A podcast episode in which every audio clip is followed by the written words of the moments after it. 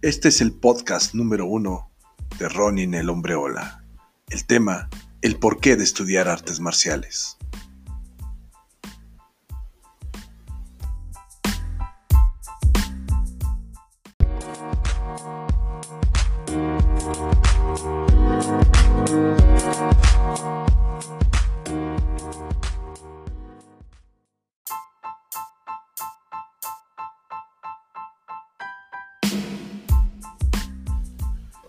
¿Por qué estudiar artes marciales?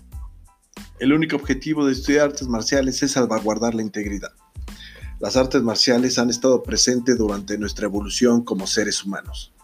Miles de guerras y conflictos bélicos se han desatado y dentro de ellos, dentro de este caos, la necesidad imperiosa de defenderse, de mantenerse vivos. Es cierto que las artes marciales modernas han caído en un declive, llamado deporte. No te confundas, ese sería tema para otro post, las artes marciales o el deporte. En vía de mientras, lo que nos ocupa esta vez es decirte que las artes marciales no son un deporte y que el objetivo real de las artes marciales es la de aniquilar la posible amenaza que se nos presente.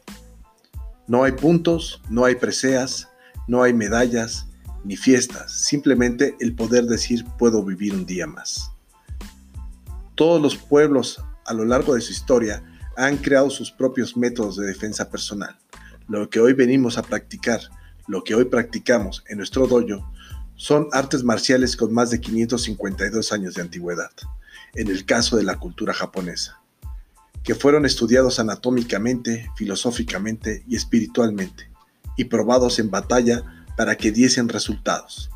Las artes marciales modernas se ven implicadas en un velo de poca metodología para el estudio de las mismas Quizá por eso sean tan poco efectivas.